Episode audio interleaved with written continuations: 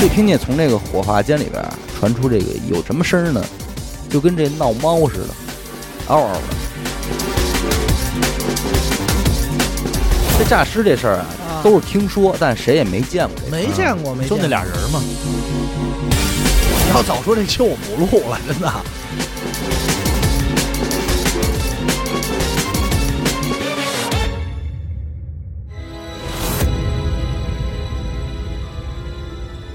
大家好，欢迎收听娱乐电台，这里是悬疑案件，我是小伟。完了，徐先生，哎，这个今天这个案子呀，我我在看的时候，其实有点这个迷糊嗯，因为我也有点质疑这个案件的真实性，你知道吗？因为已我经这么胡胡闹了吗？不对，但是在网上查的时候，关于这个案子的真假是五五开。呃，有些人说这个不像真的，不像但是也有这一些在地人啊说这是真事儿啊，所以这事儿也就不好考证。但是我说真假咱搁一边儿，我觉得这个这个案子整个事儿啊还挺有意思的，嗯所以我觉得先录了吧，对吧？大不了再下了。呃，是，那就我别说，咱这样吧，我就上来我就说这是假的，嗯，哎，无所谓，对不无所谓对这我其就实无所谓。对我先就说当完一这故，事讲吧，对我就我就是给大家讲一故事，我对不讲一案件，对行不行啊？挺邪乎啊！这事儿是出在这个黑龙江省黑啊，龙江哎，也是黑龙江，呃，是在这个二零零五年的四月一号，愚人节，哎愚人节，呃愚人节啊，这日子很特殊。黑龙江省方正县啊，人民法院是根据上级法院的指令，在这一天呢，要对已经核准死刑的这个两名罪犯嗯执行枪决嗯。啊，这两名罪犯呢，一男一女。虽然这俩人是在同一天执行枪决啊，但是案子他们不是一起的案件。啊，啊这俩人认识哎，对，只不认识，啊？只不过就是巧合了，俩人都在这一天执行枪决而已哦啊。那这名男罪犯是怎么回事呢？咱们不管，跟咱没关系。咱们今天主要说的是这名这个女罪犯，女犯啊人，哎，名字叫毕丽梅，毕福剑的毕，美丽的丽啊，梅花的梅。这毕丽梅呢，今天执行枪决这事儿啊，在老百姓里边其实早就传开了，哦在当地哎，刑场的位置呢，就是离县城不远的这么一个山脚下啊。押着犯人的囚车到了刑场呢，不少的老百姓就已经是跟那儿就等着了。嗯，哎，等着看了，就是等着看杀人的嘛，这也算是这个看热闹的最高阶段了嘛，是吧？嗯这个刑场它其实就是这样，因为最早那会儿在菜市口看杀头的时候，也是围的这个里三层外三层，对一帮对老吧百姓了，但一般当官的也不拦着你看，哎嗯对，你你看还好呢，因为他一来是这个坏人绳之以法吧，老百姓这个大快人心，哎，再一个也是警示作用，说给这个打算干坏事的人一个这个威慑力啊。嗯但是现在这个文明社会了呢，基本上刑场也都是这个封闭起来的，不让看。嗯，呃，台湾那边就是执行死刑，基本上会是在一个大厂房里边，哎，拉进去开枪，再把尸体抬出来，是这么一个回事儿。你知道吗呃，这个案子呢是二零零五年嘛，所以有的这种县城呢，它还是会管理的没有那么严格嗯啊，刑场基本都是在户外，所以呢，你愿意看，反正那个隔着栅栏你也能看得见。但是比较远呃是吧？呃，对，比较远，因为我记着有一个咱们那个灵异的投稿听众，他讲的这事儿，就是说他在他们家里那个村儿里看见一个就是死刑犯被枪决之后哦，出的一系列的事儿啊，啊。当然了，这个看热闹只是一方面啊，另一方面是当时毕丽梅的这个案子，在当地的县城里边儿就是闹的是颇为有名儿的，嗯哦老百姓们呢也都是说想来看看这个传说中就是说长得特别美艳动人的这个毕丽梅到底长什么模样。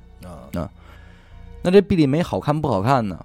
好看，但即便是再好看的人啊，你就是你这是执行死刑来的嘛，嗯，这人已经也没模样了。就是状态，精神状态嘛，哎，车门打开啊，这个毕丽梅自己基本上已经不会走道了啊。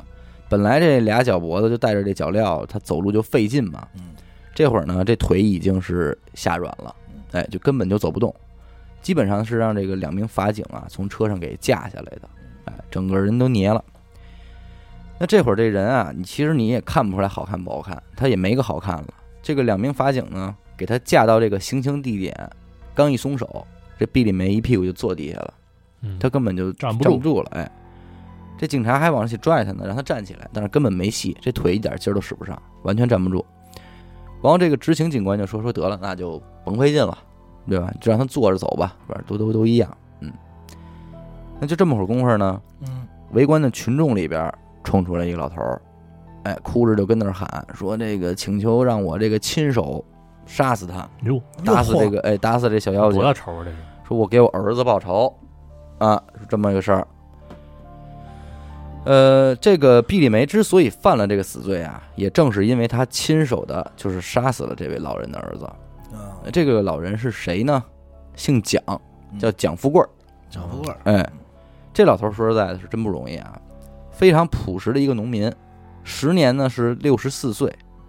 这个岁数对于当时的年代的这个农民来说，这个就已经算是老人了啊。嗯嗯，哎，当年这个他年轻的时候是好不容易就娶妻成了家之后，结果结婚十年一个孩子都没有。啊，这个你搁现在不叫事儿是吧？人有的丁克还不想要呢。但是对于人家这个想要孩子的人来说，这就是真着急。对对吧那是，所以他们这两口子当时平时除了这个日常的农活之外啊，最大的事儿就是要孩子啊。两口子就是四处求医问药嘛，等于里外里是治了得有五年啊，这才是说是公户不负有心人，终于要上了得着一个，儿子，还真要上了，哎，取名叫做蒋来义啊。千顷地一棵苗呢，这疼的肯定是不行了啊。那是，嗯日子虽然过得紧巴啊，但是儿子生活这花钱方面从来是不含糊，嗯，这基本就是自己勒紧了裤腰带，也不可能亏待了孩子。疼啊，哎心疼哎老来得子又是独子，对，这个蒋来义呢也非常争气啊，上学也很认真，嗯脑瓜子也灵光，就是终于在某一年的夏天，随着一份大学录取通知书的到来，这个蒋来义就成为了他们村里唯一一个考上大学的学生。哟，哎，那不容易，黑龙江大学哲学系那挺牛逼啊，是吧？这可是扬眉吐气了嘛。嗯，学费不便宜，但是呢，蒋富贵儿还真没皱这眉头，就直接就是什么呢？不管了，嗯卖房，咬着牙也得掏。卖房嗯，凑钱，这钱花了，哎，日子不过了也得这个供孩子上学啊。几年过去之后呢，也算是这个苦尽甘来啊。蒋来义顺利的完成了大学的学业，在当地的县城呢找了一份工作。嗯，离家呢说远也不算太远啊，虽然刚毕业呢挣的不多，但是这个蒋来义也不是什么这个纨绔子弟嘛，嗯，所以就是素来也是这个勤俭朴素啊。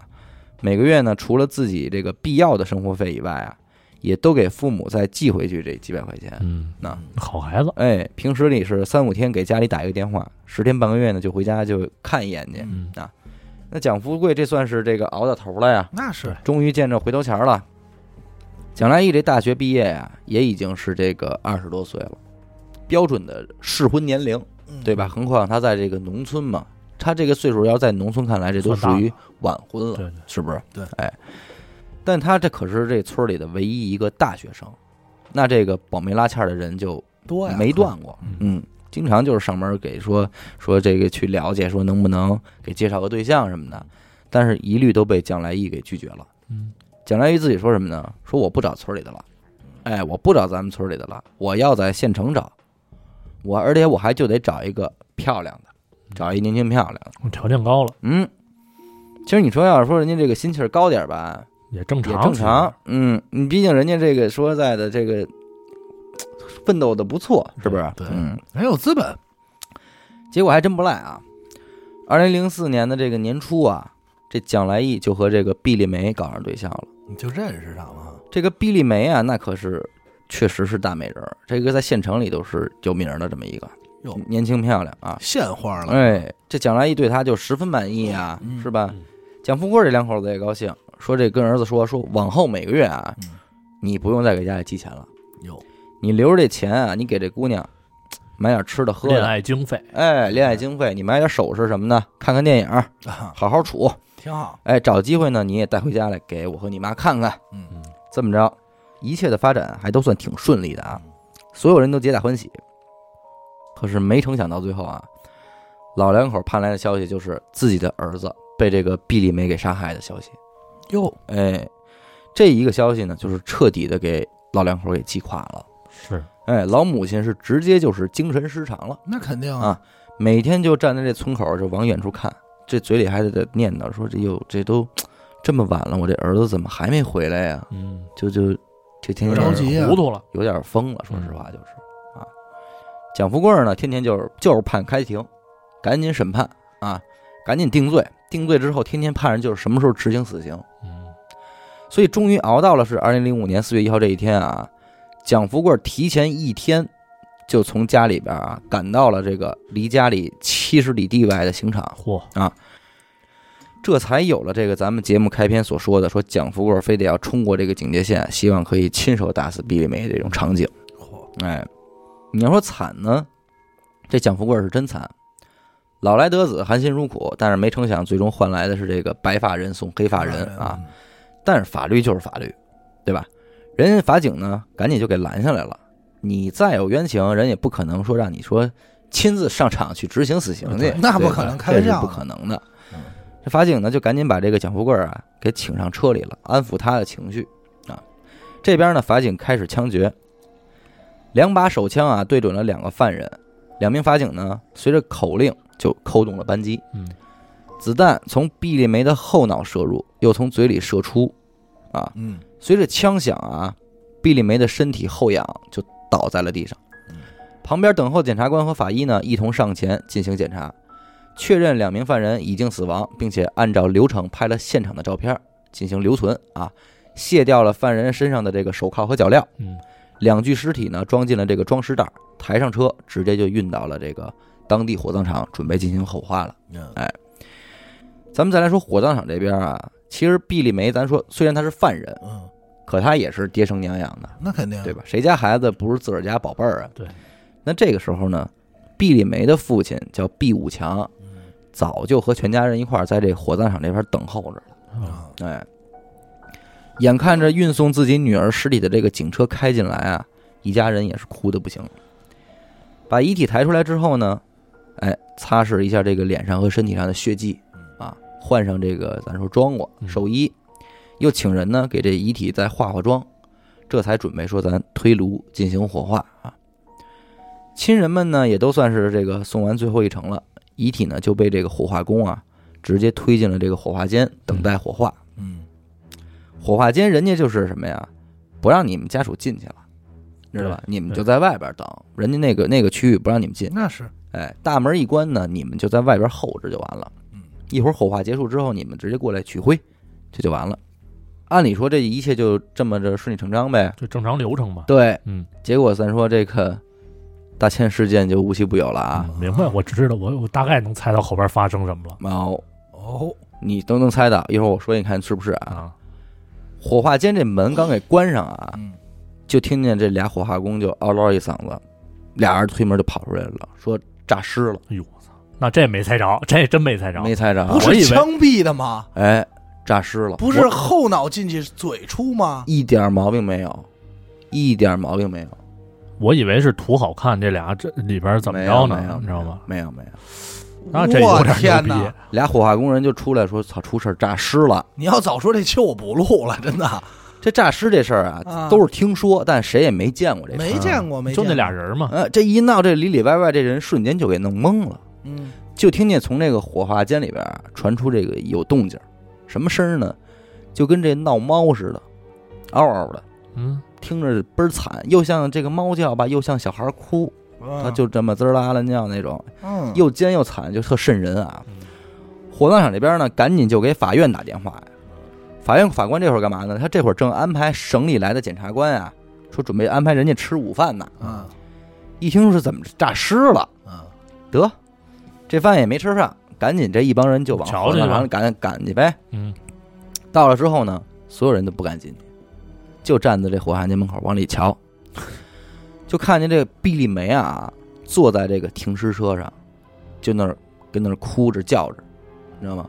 伤口呢还在往外流血，哎呀，哎，所有人呢就在那儿围着往里看啊，也真没人敢往里去。这时候检察官说话了，说法医呢，说你去，你是法医啊，嗯，死亡证明你做的，你不去对啊谁去啊？这个 对啊，法医一看这情况呢，也犯嘀咕哎他也呗，发，反正他也发怵，法法医肯定怂了，对，但是职责所在，他他没法不去对了，你知道吗？所以犹豫了一下呢，嗯，找旁边的这法警借了一把手枪，哎，拎着这手枪他就走进去了嗯。这毕丽梅听见有人进来啊，一回头看见法医这手里拎着手枪进来了嗯，吓得哇一下又哭了嗯，你知道吗？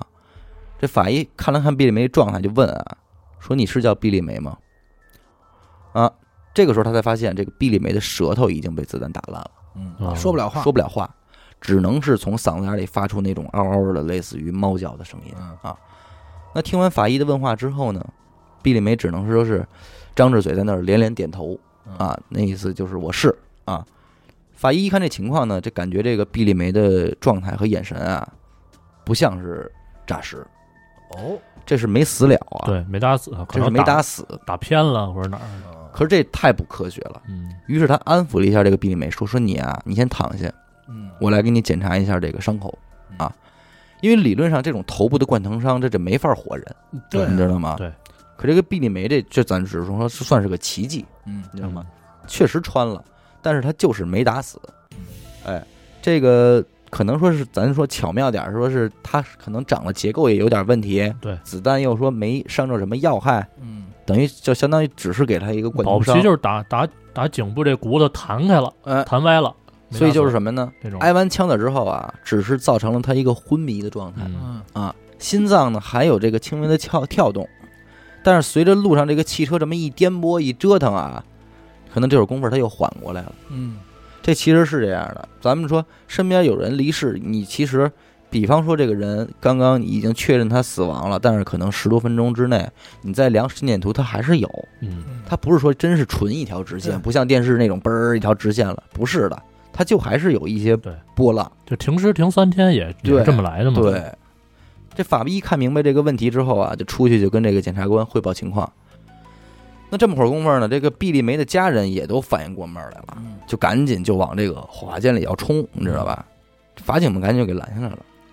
毕丽梅的父亲呢和母亲直接就跪在了这个检察官面前啊。父亲毕武强哭着就跟检察官说呀：“说自古以来，死刑犯都是一刀折罪啊。嗯，说我女儿她挨了一枪，她没死，这说明她不该死啊。嗯，对吧？说这一枪抵了罪了，您就放了他吧，行不行啊？嗯，嗯，说求求您了，这那的。这边毕丽梅的爷爷呢，也是冲过来，直接就抱住了这个检察官大腿，一个劲儿的求，说要不然你们就杀我吧，嗯，说我跟他换，咱们一命抵一命，是吧？我跟我孙女换还不行吗？哎这一瞬间，这个火葬场也就乱成一锅粥了啊！嗯你说这个场面啊，其实真的说实在的，就是儿孙造孽，这个父母遭殃。嗯其实毕丽梅这一家子人也都不容易。这个毕丽梅行刑这一天，二十二岁，啊很这么年轻，很年轻。哎，父母呢都是这个安分守己的工人，嗯平时都是老实巴交，也没什么过于出众的地方嗯。但怎么说呢，就是没想到这两口子啊，你说不上来是福是祸，他偏偏生出来一个十分漂亮的闺女。嗯，哎，那逻辑上这是福啊，这街里街坊也都说说，你别看这两口子相貌平平啊，这姑娘生的可是真没毛病。嗯，说是真漂亮。毕丽梅小时候啊，这个父母工作忙，从小呢，她就是跟这个乡下的爷爷奶奶一块儿长大，嗯一直是到了这个上初中之后，这才回到县城上学。学习成绩很差，但是长得漂亮啊，她是准一进去就是准校花级别的呀。嗯，那喜欢她的男生那就多了去了，这边有的是主动帮她写作业的，有的给买吃的，嗯怎么着，反正截长不短的，就有男的就因为他打架，哎，争风吃醋嘛。这毕丽梅夹在中间呢，她不以为然，哎，她觉得挺好，自好，哎，骄傲她很有很有这意思，那是挺自豪。九九年的时候呢，毕丽梅的父母啊所在这个工厂就破产倒闭了，嗯，下岗吧这会儿，哎，两口子呢双商失业啊，为了能让这个日子接着过下去呢，两口子一商量，就又把这个老爹老娘，也就是说毕丽梅的爷爷奶奶从乡下给接过来了。接回来，什么意思呢？让爷爷奶奶接茬儿跟家呀，看着这孩子，嗯，照看毕丽梅，两口子呢就奔这个哈尔滨去打工去了。啊，接着照顾班儿上，哎，缓了两年，哎，两口子呢也算是站稳了脚了，就又开始琢磨这闺女这事儿。母亲心说说这闺女这个学习不好，嗯也不能就这么着跟家耗着啊，你那是总得有个事儿干，是不是？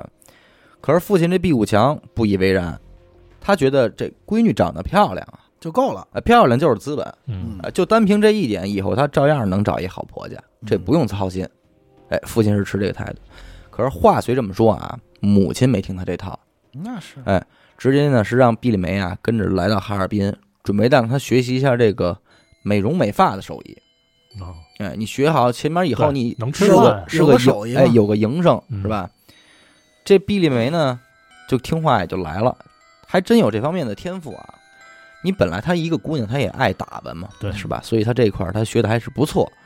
反正经过这个一年半的学习时间吧，这个毕丽梅呢也就算是出师了。嗯啊回到了方正县呢，自己就开了一个美发店。嗯，这发廊一开啊，生意还真是火爆。那是因为她手艺好火吗？冲着人来的不是肯定那肯定不对是，嗯，就是因为她长得漂亮，嗯成天往她这儿跑的呢，其实真没几个是为了剪头发来的。哎大秃瓢过来，你给我理理发，哎，你给我洗个头，你给我捏捏什么的，反正都是这样事儿。哎，今儿要不然就是哎，你看我这染个什么色儿好啊？是反正就跟她这儿凑，就跟她这儿嗯干腻巴歪着。腻歪，哎，多半儿腻都是就是说来骚扰她来的，成天从她身边就逗闷子嘛嗯。当然，毕丽梅对此也不反感。啊，哎，人家打小她就是小花儿，这种事儿说实在见多了。对，习以为常，男男人堆里长大的，嗯到哪儿他都是前呼后拥的，所以这情况对于毕丽梅来说就是常规操作，嗯你知道吧？他也熟，游刃有余的嘛，反正甭管你怎么跟他花言巧语啊，人家就是给你这种欲拒还迎的这种状态。嗯嗯，抻着，哎，临了呢，反正你是什么呢？你钱没少花，你连个边儿你也碰不着，嗯哎，完了你还不觉得你吃亏了？对这就是人家这一套本领，你知道吧？会弄，啊日子呢就这么一天一天的过啊。终于有一天，店里来了一个男人理发，这个人呢就是蒋来义。嗯，这人呢就怕对比，素日里啊，在他这个店里出出入入的那都是什么货色呀？啊，鱼龙混杂呀，哎，流着哈喇子那色 迷哎是不是？嗯？这蒋来义呢，人家这大学生。知识分子，知识分子一看就是温文尔雅，就特别正的那种青年，人真嗯是路过来这理发啊的，人家是真正来理发的是，啊吧一看就特别那种，哎呦不一样，靠谱，嗯，跟那些个都不一样。这一下是也引起这个毕丽梅的兴趣了，嗯，心说：“哎，这才是我的男朋友应该有的样子。嗯哎，要找我就得找一这样的，嗯，对吧？看着就不一样。女追男呢，隔层纱隔层吧，纱对吧？嗯更何况是毕丽梅这么一大美人儿呢，对吧？那都不用追，反正给俩眼神儿，基本上就全到了。反正啊，呃，相呃这么一来二去的吧，蒋来义也就开始老来了，聊会儿天儿什么的也，就被攻陷啊，了呗，贡献了。如此一来呢，反正天长日久啊，俩人这个情感迅速升温，嗯，最终是确立了这个情侣关系嗯啊。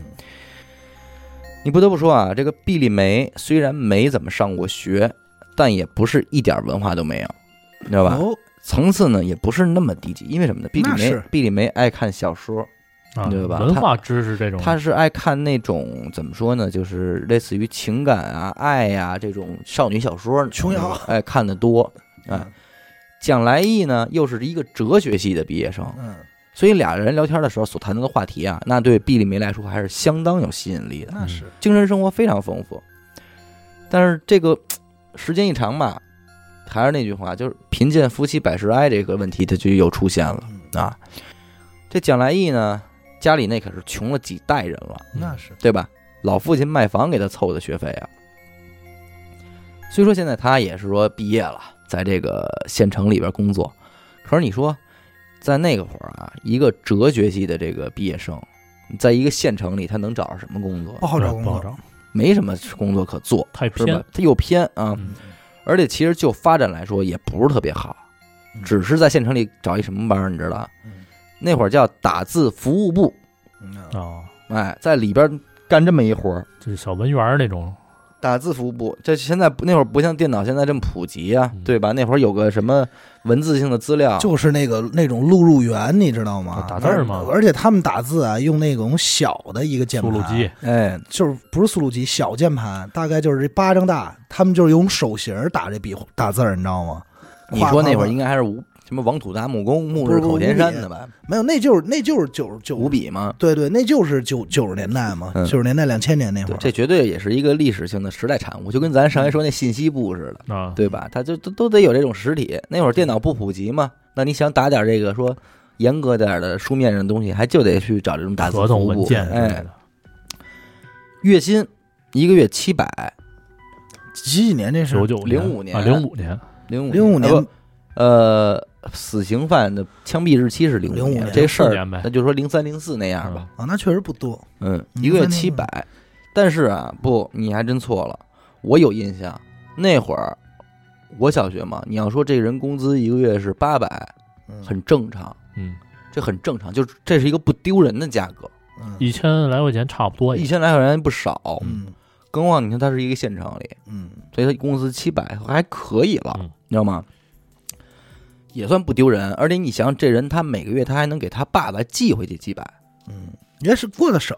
所以说这个其实消费我水那平个其实也对不消高费水平不高，嗯，这应该就是说一份炒饼两块钱、三块啊，钱那对个对时对代，了。差不多嗯，对差不多。嗯，饭饭价便宜。嗯，但是这一切他可没敢告诉比利梅，嗯就是他的家庭什么情况，他没敢说，哦你知道吗？啊，隐藏着点。因为好不容易他找了这么一大漂亮媳妇儿，他这会儿这正端着呢。也是有点面子上的事哎儿，，这其实这心情咱都能理解，没错，谁也不愿意说在自己心爱的女人面前显得自己特酸、特 弱，是不是？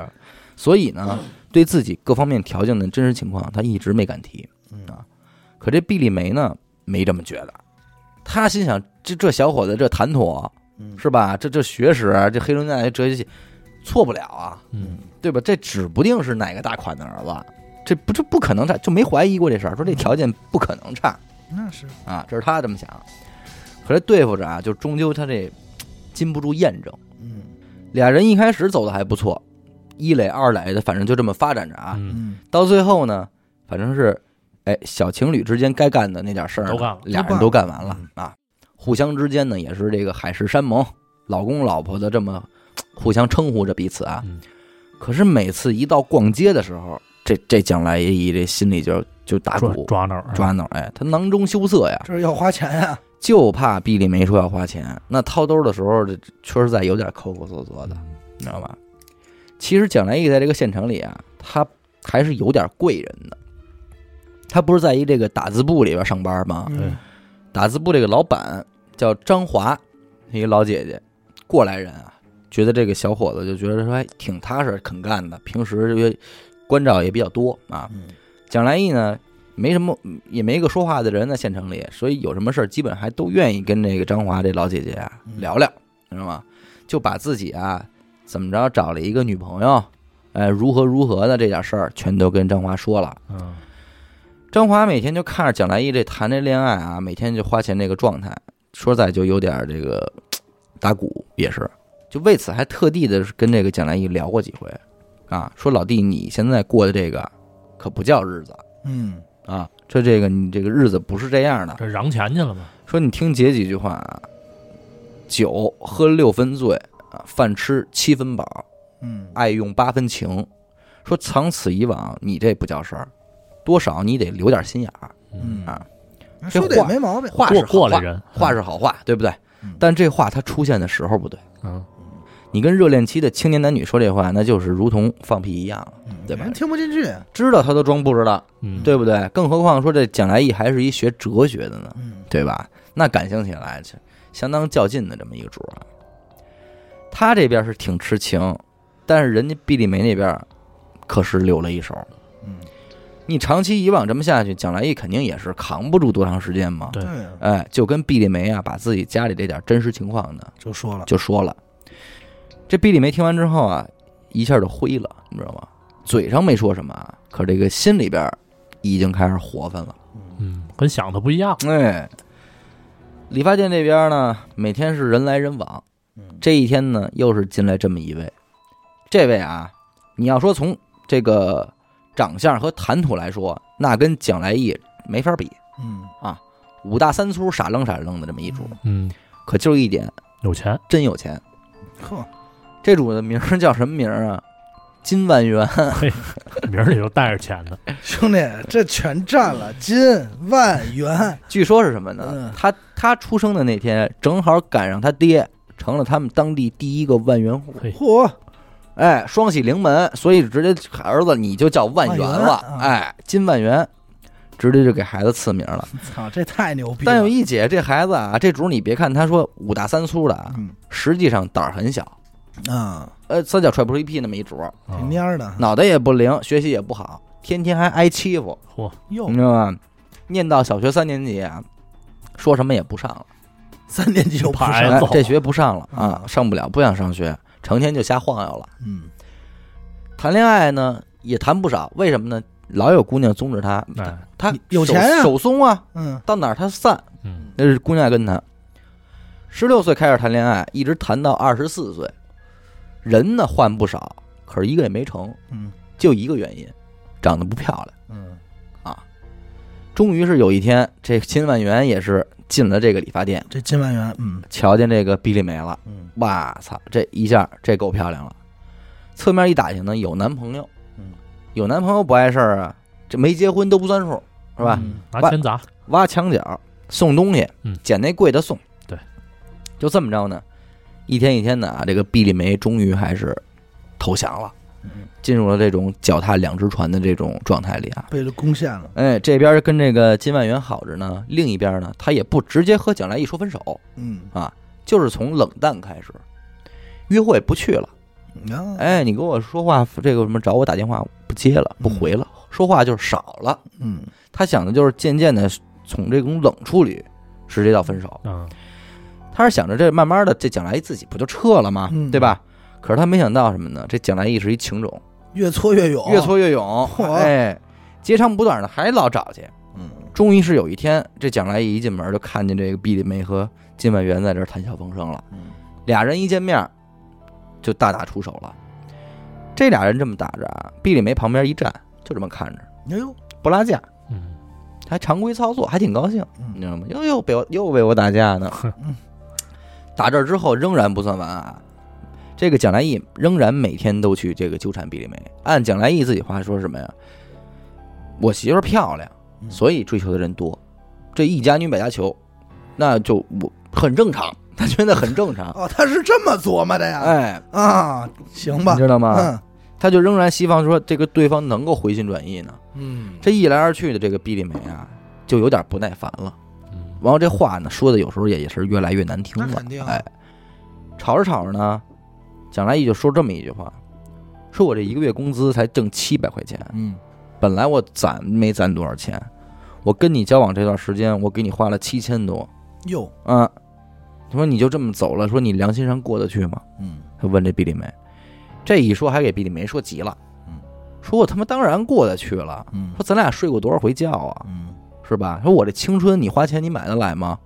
啊，说人家这个几万元给我买东西都是一两万一两万的买，嚯，你这七千多你跟我说这话，说你还是个男人吗你？你好意思吗？嗯怎么着？话说这份儿上呢，这事儿按理说就应该结束了吧？嗯，蒋来义的同事们都劝他说：“你呀、算了，对，赶说快你算了吧，年撒纪手啊轻，轻，你这条件咱不缺媳妇儿，对，对吧？你找你能找着比他还好的，嗯就这个人不行。嗯现在不是说你们你爱不爱他的问题，是人不行，你再找一个是吧？反正就这么劝他。那蒋来玉这会儿是什么都听不进去听，不进去了，就是纠缠不休啊！你们俩不是谈恋爱吗嗯？行，我呀，我也不那什么你，我就跟着你们， 我就贴你们。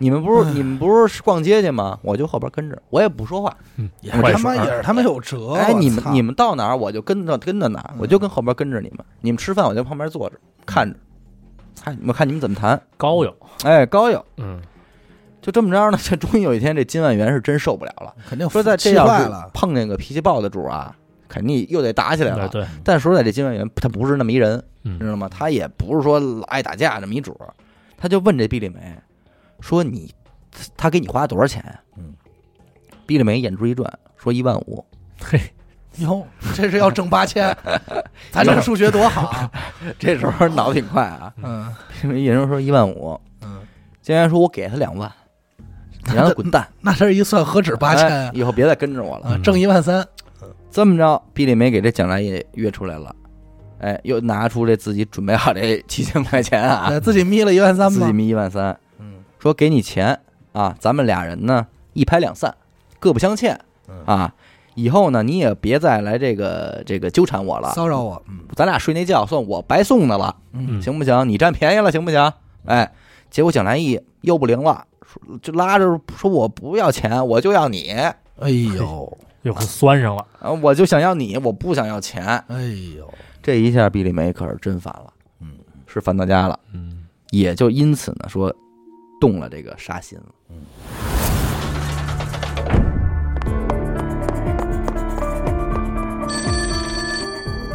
喂，是神探阿乐吗？是我，什么案件？没有案件。再见，哎，别别别，我是想听您给我讲几个案件。这种事情不要找我，去听娱乐电台，那我怎么才能加入组织？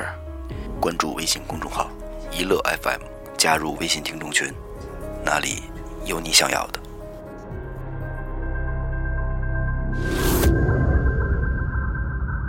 怎么琢磨的呢？某一天下午啊，这个毕丽梅呢主动给蒋来打电话，约他出来吃饭。嗯啊，那贾来也高兴坏了，那蒋来高兴坏了，但是蒋来一拍都没钱，这么着呢，他找这个打字部这个姐姐张姐啊，嗯支了五百，嗯，说我这个急毕丽用梅约我了，就实话说的，毕丽梅约我吃饭了啊，说这我姐姐得能借吗？我得请她吃饭去。这姐姐还就借了，你知道嗯吧？给给弟弟撑面子啊哎呗。，刚一见面，这毕丽梅就说了，说我呀，跟他妈的金百万分手了，嗯，跟金跟金万元分手了， 我也想怎么跟一饭馆分手去 了？啊，你怎么回 事儿？嗯，对，说我跟金万元分手了，嗯说这人啊，五大三粗的，没什么文化，嗯，鼠妹，臭鼠妹，还是咱俩好。蒋来义对这话一点都没怀疑，嚯，就觉得哎，就是就合理，哎，就还得是咱俩好，就得是我这种有文化哎，的。没错。嗯这么着呢，说咱俩吃饭去吧，赶紧。嗯，毕丽梅说说我不想吃饭，说我这个心情不是很好，说呀，嗯，咱们去郊外爬山去吧，哟，陪我走走，陪我走走，散散心，去郊外爬爬山我。就听不了这话，我肯定嗯。走了，哥我 去啊要了，搁我， 谁跟我说陪我走走，我肯定走了。我说哪儿啊？蒋来义也去了对。啊蒋来义说是那嗯行，我去买点吃的喝的，咱们一块儿上山上野野餐去啊呗。对，也哎也参加。这边毕丽梅说不用，看见没有，一开一拍包，都全是买钱好，都买好哦了哎呦，吃喝都备好备了。好啊，了吃喝都给你备好了，咱俩就去就行了。那还说什么呀？俩人抬屁股走呗。刚一上山，毕丽梅说：“说老公啊，说我这个走不动，说我脚疼，你背着我，背我，你得背我你还到我这儿这都中，我都中了，啊。”蒋来义说：“这这来呗，全对是不对？”套路 嘛。夸可就不给全是背套上路了，爬山。山还说起来真不低，嗯， 背着毕丽梅爬了得有一个多钟头，我操！你知道吗？上了山了，到山上了呢。呃，中途啊，这个蒋来义说渴，想喝水什么的。毕丽说：“你先走，待会儿再忍会喝儿，忍会儿。”这也让忍，哎，让忍着。到了山顶上，趁着四下没人呢嗯，这毕丽梅啊又主动的提出了这个想亲热一下的这个要求，哦，玩野的了呀，玩野的了。蒋来义说：“这太刺激了， 只能只能出手了啊。”于是乎，这你想想，这个旧情复复合，这个一下小别胜新婚，啊，天光呢，在这山里边儿又又来了一下，嗯，一下还不行，毕丽梅说不够，还要还得来。哎呦，这蒋来义累是累，但是也高兴愿意愿意啊，说你真是想累死我呀，什么这个也接着来嗯。这两下来完之后啊，毕丽梅从包里拿出一瓶可乐嗯，知道吧？给了这个蒋来义，蒋来义喝一口，还给毕丽梅说：“你也喝一口吧。”那人不用，他说：“那就是你的，我这还有呢。”拿出来喝，喝完之后，这直接这人就扔在那儿了，哟，哦知道吧？直接人就扔在那儿了。毕丽梅是一一使劲儿，从山上直接就给推下去了。这可乐里有东西啊，可乐里边是怎么回事呢？毕丽梅事先啊准备的耗子药，嚯，哎，觉得这电视上把耗子药啊通过针管给打在这个可乐里，又把这眼针眼儿给用蜡封封上封了一下，嗯嚯，哎还挺复杂。哎，这么着做了这么一个东西，为了毒死他时，八把他推下去，毕丽梅就撤了。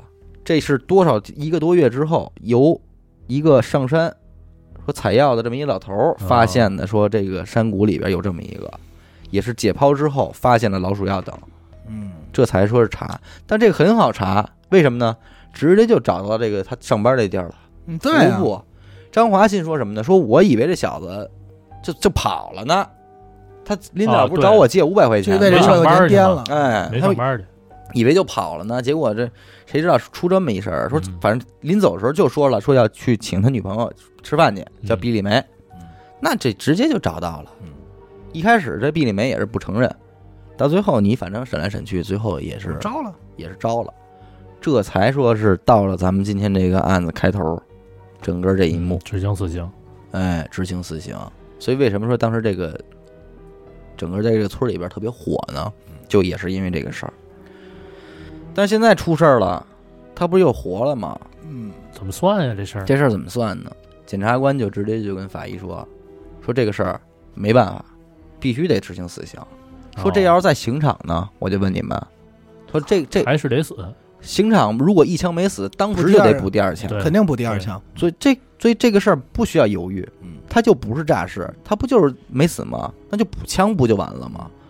说法医说跟法医说你补枪去，啊，让法医补啊，嗯，法医补枪去，因为别人进去他激动啊，嗯害怕呀，万一这出事儿怎么办？对刚才法医已经进去过一遍了，嗯，法医这边拿过手枪呢，也是反正哆里哆 嗦哆哆嗦，但是没有，但还其实确实是强作镇定的啊，嗯直接又进了这个停尸间，啊，跟那个安抚这毕丽梅说你你别动，说我给你检查检查伤口，嗯啊，毕丽梅很听话就躺下了，啊，就又检查一遍，哎，刚一躺下，对着这个毕丽梅的脑袋烫烫补了两枪，哦，补两枪呢，补两枪，这才算是彻底给这个毕丽梅给枪毙。嗯，整个就是这么一件事儿。这个事儿反正在网上啊五五开，说真的的人甚至还说出了后续，嗯，因为有一部分人很关心的就是最后补枪的这名法医怎么样。嗯，呃，咱不知道是谣言还是如何啊，嗯据说是这个法医最后儿子也是出车祸死的，嗯就是后半生不是很好。嗯，有点是是有点玄幻了，后边对吧？嗯邪性了那边，嗯这事儿是这样啊，嗯我哥，我二哥，嗯他们不是在部队吗？嗯就是住部队院里吗？嗯他从小的发小和同学就有当兵的，嗯当兵的就有很多是在这个看守所，包括甚至于执行的。嗯呃，这个是真事儿啊，就是他给我讲他那朋友，本身的那哥们儿就好打架，嗯就喜欢，就是可能咱用咱们现在话说，有点这个嗜血，你知道吗？哦啊，就有他就性格就这样。嗯暴暴力倾向，对，有有个什么事儿呢？就是那会儿他们这个新兵入连的时候，不是有这个这个新兵连嘛？嗯他这哥们儿打架就是什么呀？人家就好多老兵过去捂被窝里就歇了，或嗯者怎么有矛盾就怎么就打。他那属于啊一打多不怕的，嗯就是咱们比如说一个一打一单挑还行，那哥们儿一打多不怕，就已经被歇的浑身是血了啊！站起来还高兴站起来还高兴，而且咣咣冲回宿舍，直接刚啷就把那个宿舍双层的那个梯子拿给拽来了，嗯铁焊焊焊好的，啊然后接着跟人抡去，嗯然后最后打完以后人都躲着他，自己在那儿就失血过多昏迷了，嗯就这么一主。嗯后来他就负责这个枪决，但是他不是属于切开枪的嗯，他属于压着犯人的，摁着的摁着的。哦，他这个犯人他就有一什么呀？他第一次执行的时候这么嗜血一个人，第一次执行的时候，梆一枪，因为那好像应该是步枪，嗯，我不知道啊，嗯是手我枪还是看过步枪照片，应该是那种端着的，对嗯，好像是步枪，咱们看的都是端着，，对，梆一枪从脑进去。他说：“你别说看见这人长什么模样，整个嗯脑袋就炸了。对，因为它子弹不一样，对，它大嗯，而且子弹咱们知道它是旋转有膛线嘛嗯，在这个里头旋转以后，它碰见东西以后，它会乱钻，嗯直接炸开以后，整个它这个右半边儿，因为它是这么摁着嘛，嗯，整个右半边儿连脸上溅的全是。全是东西，对，然后这大哥特别狠，这件衣服脱完以后没洗，就这么留下了。哎呦，留下了，对，这衣服就留下了。高兴当纪念了，那就不高兴不高兴，咱就不知道，人家就留下了，这是真事儿，这是我哥给我讲的，是他啊，发小，嗯所以就说说这个枪决，呃，嗯一般不会那什么，对但是咱是说，也确实也听说过补枪这一说，呃，对，所以说还真是你看你用什么枪，看你打哪儿，嗯，这比如说他钻着没钻好，噌钻底下了，从肌肉不钻不了不不，你随着时代不同，那执行的枪也不一样，嗯，嗯你有的这个确实就就是一个眼儿，嗯有的是一个眼儿，嗯，对是吧？它这个武器也在这个进步嘛，我听确实听说过是有没打死的，对，一枪就不行是就得补我枪嗯我，看过好多，就是国外的有也有类似的案子，就是也是在枪毙或者在执行那种电刑的时候嗯没死的。嗯然后那那会儿他们的法律怎么判呀嗯？就是说这人已经死过一次了，嗯，啊，就剩下就给放了。嘿，他们是按这么走，那这玩意儿万一这个执行的人法警有有有水分，这这这哪说对，呢？那就不好说嘛不，知道嗯嗯你死刑是一个结果呀，你不能啊以这个，因这为个他们那边可能宗教也算上，然后法律这边也我算也上。也听说是什么呢？就是说这个有的啊，罪大恶极的嗯，执行的时候就故意不打死你，啊，就故意多开几枪，哦，哎，以此来让你说你第一枪不致命对多受点罪。啊，反正这个案子这么看呢，后半段呢，就是整个案子呢，应该是真实度比较高，无非大家质疑的就是是不是一枪打死诈尸这块儿嘛，对嗯对吧？嗯所谓的就是这一块儿嘛。对，反正就是这么一个事儿啊。今天这个就当一个故事听吧，我觉得诸位，好吧。感谢您收听娱乐电台，这里是悬疑案件啊。我们的节目会在每周一周四的零点进行更新，关注微信公众号“娱乐 FM”，扫码加入微信听众群。我是小伟，阿达，徐先生，呃，我们下期再见。嗯，再见。嗯，再见。